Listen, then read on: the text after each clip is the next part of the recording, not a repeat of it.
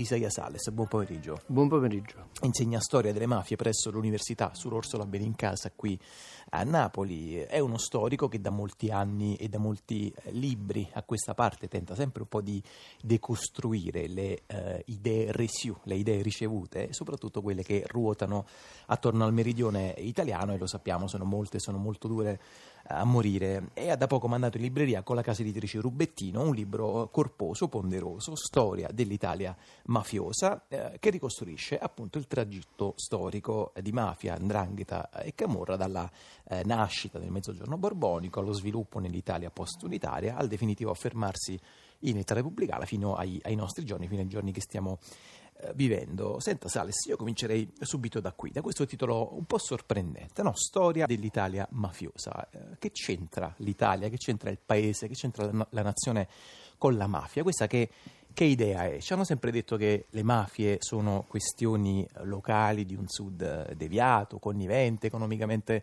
arretrato. Lei che storia si è messa a raccontare? Ma io ho cercato di raccontare una storia dell'Italia con all'interno le mafie, perché secondo me sarebbe del tutto sbagliato, sorprendente, non vero, una storia d'Italia che non parli delle mafie.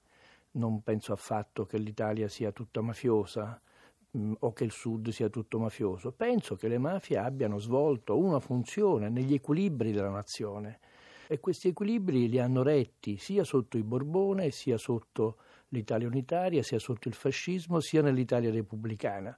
Ci piacciono, a me non piace, Cutolo, Riina, Provenzano, Calogero Vizzini, sono protagonisti della storia italiana, non della storia criminale perché se loro fossero stati solo dei criminali comuni, forse non avrebbero avuto tutto il ruolo che hanno avuto, perché altre forme criminali nella storia d'Italia sono state sconfitte, sono state sconfitte in poco tempo, con un impegno straordinario dello Stato. Le mafie sono le uniche forme criminali non solo non sconfitte, da due secoli a questa parte, ma che hanno un ruolo ancora oggi nell'economia e nella società. Dunque, quando fenomeni criminali durano tanto a lungo e resistono a tutte le forme per sconfiggerli, eh, vuol dire che non fanno parte della storia criminale, ma bisogna considerarli dentro la storia italiana. Ecco, dice Sales, ma eh, che cosa diciamo, comprendiamo in più appunto della storia italiana leggendo e scrivendo una specie di eh, autobiografia della nazione appunto attraverso la lente della storia della criminalità mafiosa, della criminalità organizzata? Beh, scopriamo che le mafie hanno avuto un ruolo, un ruolo importante, un ruolo da eh, protagonista nella storia italiana. Basti pensare a Garibaldi in Sicilia, basti pensare a Garibaldi quanto arriva a Napoli, basti pensare che ad accoglierlo a Napoli come guardia nazionale, cioè come poliziotti c'erano eh, i camorristi, basta pensare tutte le volte che negli equilibri della nazione la classe dirigente del nord ha avuto bisogno del sostegno elettorale del sud, dei latifondisti del sud, di quegli stessi latifondisti che erano appoggiati dalle mafie. Dunque, inizialmente, quando si forma un'unità nazionale precaria, così come quella che avvenne dopo il 1861, quando gli equilibri sono precari, è, è chiaro che nella formazione dello Stato nazionale vengono nazionalizzate le stesse mafie, cioè le mafie si trovano improvvisamente ad essere dentro gli equilibri politici della nazione, perché il ceto sociale che loro appoggiano, cioè i latifondisti, sono parte integrante della nazione. Senta, Sales, prima dicevo che nei libri di storia, quelli che abbiamo studiato sui banchi del liceo, quelli che abbiamo uh, studiato all'università, abbiamo sempre letto esclusivamente di questa appunto endia di uh, Sud Mafia. Uh, quali storici e più in generale quale tipo di storiografia diciamo, ha una responsabilità in questa lettura e per quali motivi? Lei un po' se la prende a un certo punto anche con Don Benedetto Croce. Eh sì, perché l'impostazione crociana che ritiene la storia un continuo avverarsi della idea, dell'idea di progresso e dunque tutto ciò che fa ostacolo a questo avverarsi dell'idea di progresso non fa parte della storia. Per esempio, Benedetto Croce eh, e altri storici di quel filone non considerano la plebe, per esempio, tra i protagonisti della storia, della storia napoletana, eppure la plebe resiste da diversi secoli, con la Camorra resiste da due secoli e, e non si fa integrare o forse perché mancano, sono mancate le condizioni per l'integrazione. Il fatto che uno sia plebeo non vuol dire che non può far parte della storia. Il fatto che la plebe ha sue rappresentazioni, sue modalità, tra cui anche quella camorristica, non vuol dire che ciò è antistorico. Io penso che gli storici eh, dovrebbero spiegarci perché un fenomeno plebeo dura da due secoli.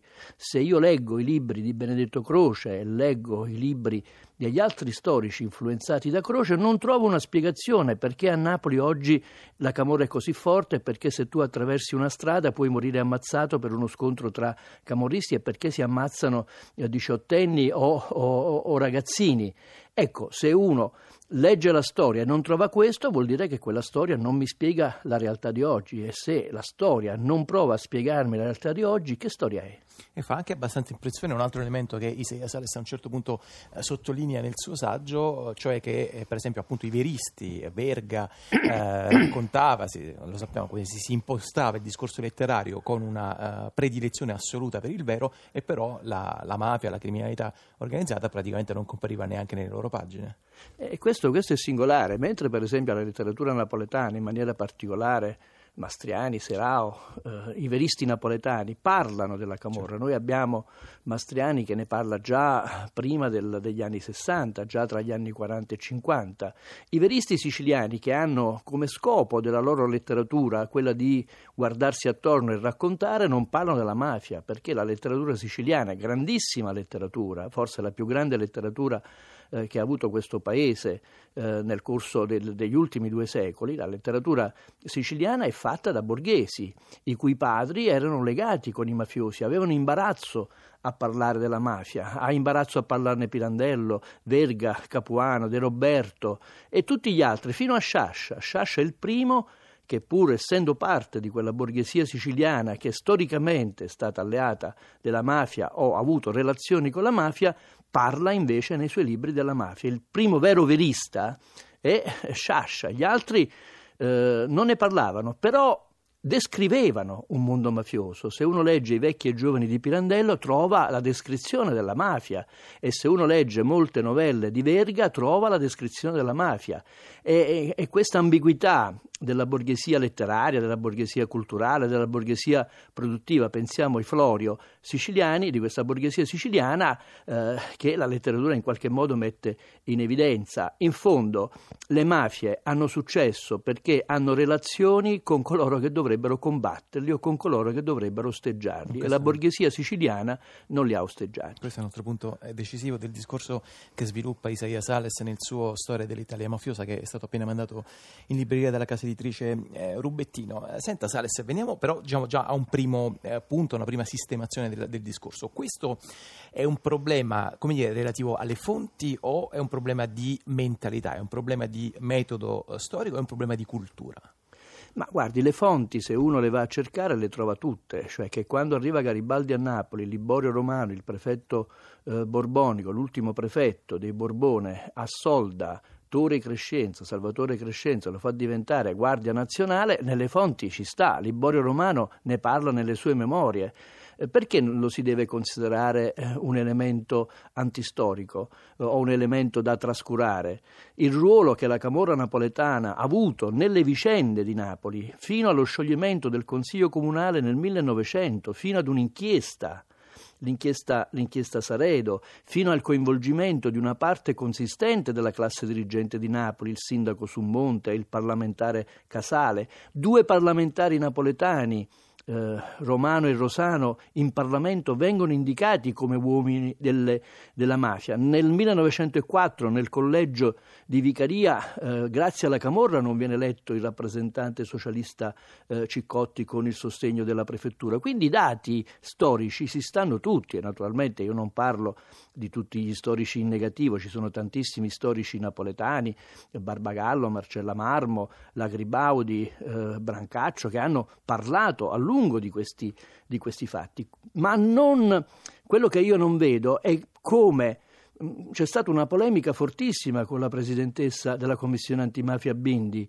eh, rea di aver detto che la Camorra è una parte costitutiva della realtà napoletana. Molti l'hanno interpretato come come dire, una specie eh, di indicazione eh, razzista o che ne, i napoletani hanno nel gene la camorra. No, assolutamente no. Nella storia di Napoli la camorra ha un ruolo, non lo si può nascondere. Chi lo fa fa un'opera di manomissione della verità. Dire che poi è nel DNA dei napoletani è, è un assurdo certo. perché eh, a Napoli c'è una minoranza che ha, dà consenso alla Camorra e una stragrande maggioranza, come in Sicilia e altrove, che invece ne è fuori. La forza della Camorra, la forza della mafia non sta nella mentalità della popolazione, sta nella reazione dello Stato e fino a pochi anni fa la reazione dello Stato non c'è stata perché c'è stata una connivenza in Sicilia tra classi dirigenti popolari e borghesi e in Campania c'è stata, e a Napoli soprattutto, una tolleranza verso gli affari illegali perché non si riusciva dare altre possibilità a coloro che vivevano di traffici illegali. Punto. Un altro elemento molto importante che mi sembra poi a un certo punto sottolinei Isaia Sales nel suo, eh, nel suo saggio è che appunto il Sud è lo stesso poi anche produttore di quegli anticorpi, magistrati, poliziotti, forze dell'ordine, amministratori politici che quelle mafie le hanno, le hanno anche combattute, anche pagando, anche pagando, con la vita. Senta Sales, lei prima citava la polemica a proposito delle dichiarazioni eh, di Rosy Bindi, ci fu eh, l'anno scorso, un paio di anni fa, un'altra un, un feroce polemica eh, con le dichiarazioni dichiarazioni di Roberto Saviano quando a un certo punto parlò dell'andrangheta al nord. Ecco, lei a un certo punto si fa una domanda, immagino retorica, nel libro dice ma perché per anni magistrati, forze dell'ordine, politici e imprenditori hanno negato questa realtà che eh, a saper soltanto leggere un po' le carte era evidentemente sotto gli occhi di tutti? Ma il negazionismo sulle mafie è una componente della cultura italiana. Eh, naturalmente quelli del nord, avendo detto che le mafie sono un problema di mentalità, quando se la trovano in casa, come debbono spiegarselo? Loro hanno la stessa difficoltà che ebbero gli americani quando eh, nacque Cosa Nostra negli Stati Uniti d'America.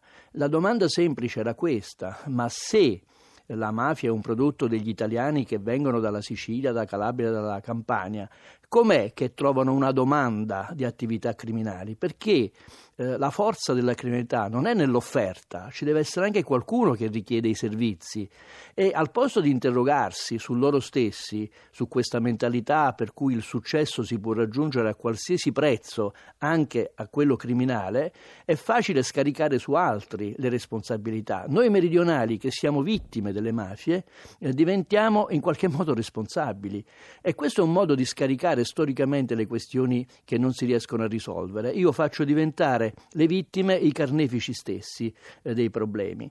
Scaricare sui meridionali le responsabilità delle mafie è qualcosa che è contro la storia, perché le mafie hanno resistito, perché sono state funzionali agli equilibri della nazione. Giolitti, Giolitti manteneva l'equilibrio della nazione appoggiandosi ai latifondisti sostenuti dalle mafie. Ma se a fine Ottocento fosse stata varata la riforma agraria, noi avremmo avuto oggi la mafia?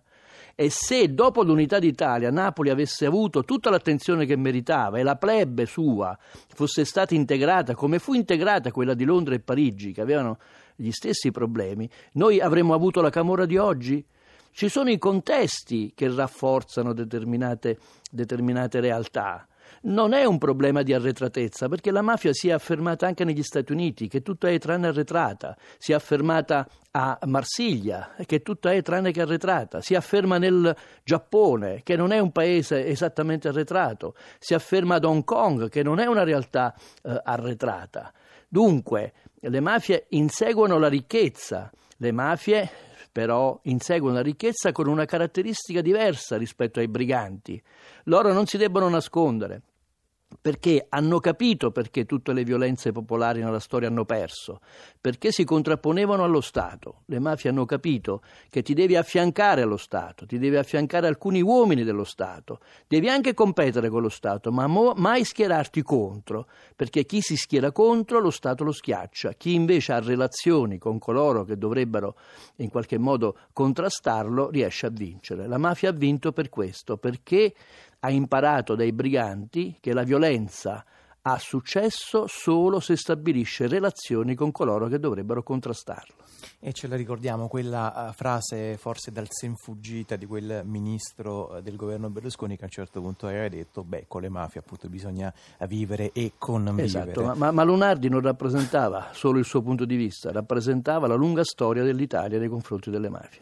Allora, io ringrazio davvero molto Isaia Sales per la sua eh, voce di oggi, visto che tra l'altro ha riassunto molti dei nodi, temi argomenti che occupano spesso i nostri eh, spazi e non posso che rimandare agli ascoltatori intanto alla nostra mail zazza-rai.it, ai social network per una prosecuzione della discussione e soprattutto alle librerie con Storia dell'Italia mafiosa pubblicato da Rubettino. Molte grazie.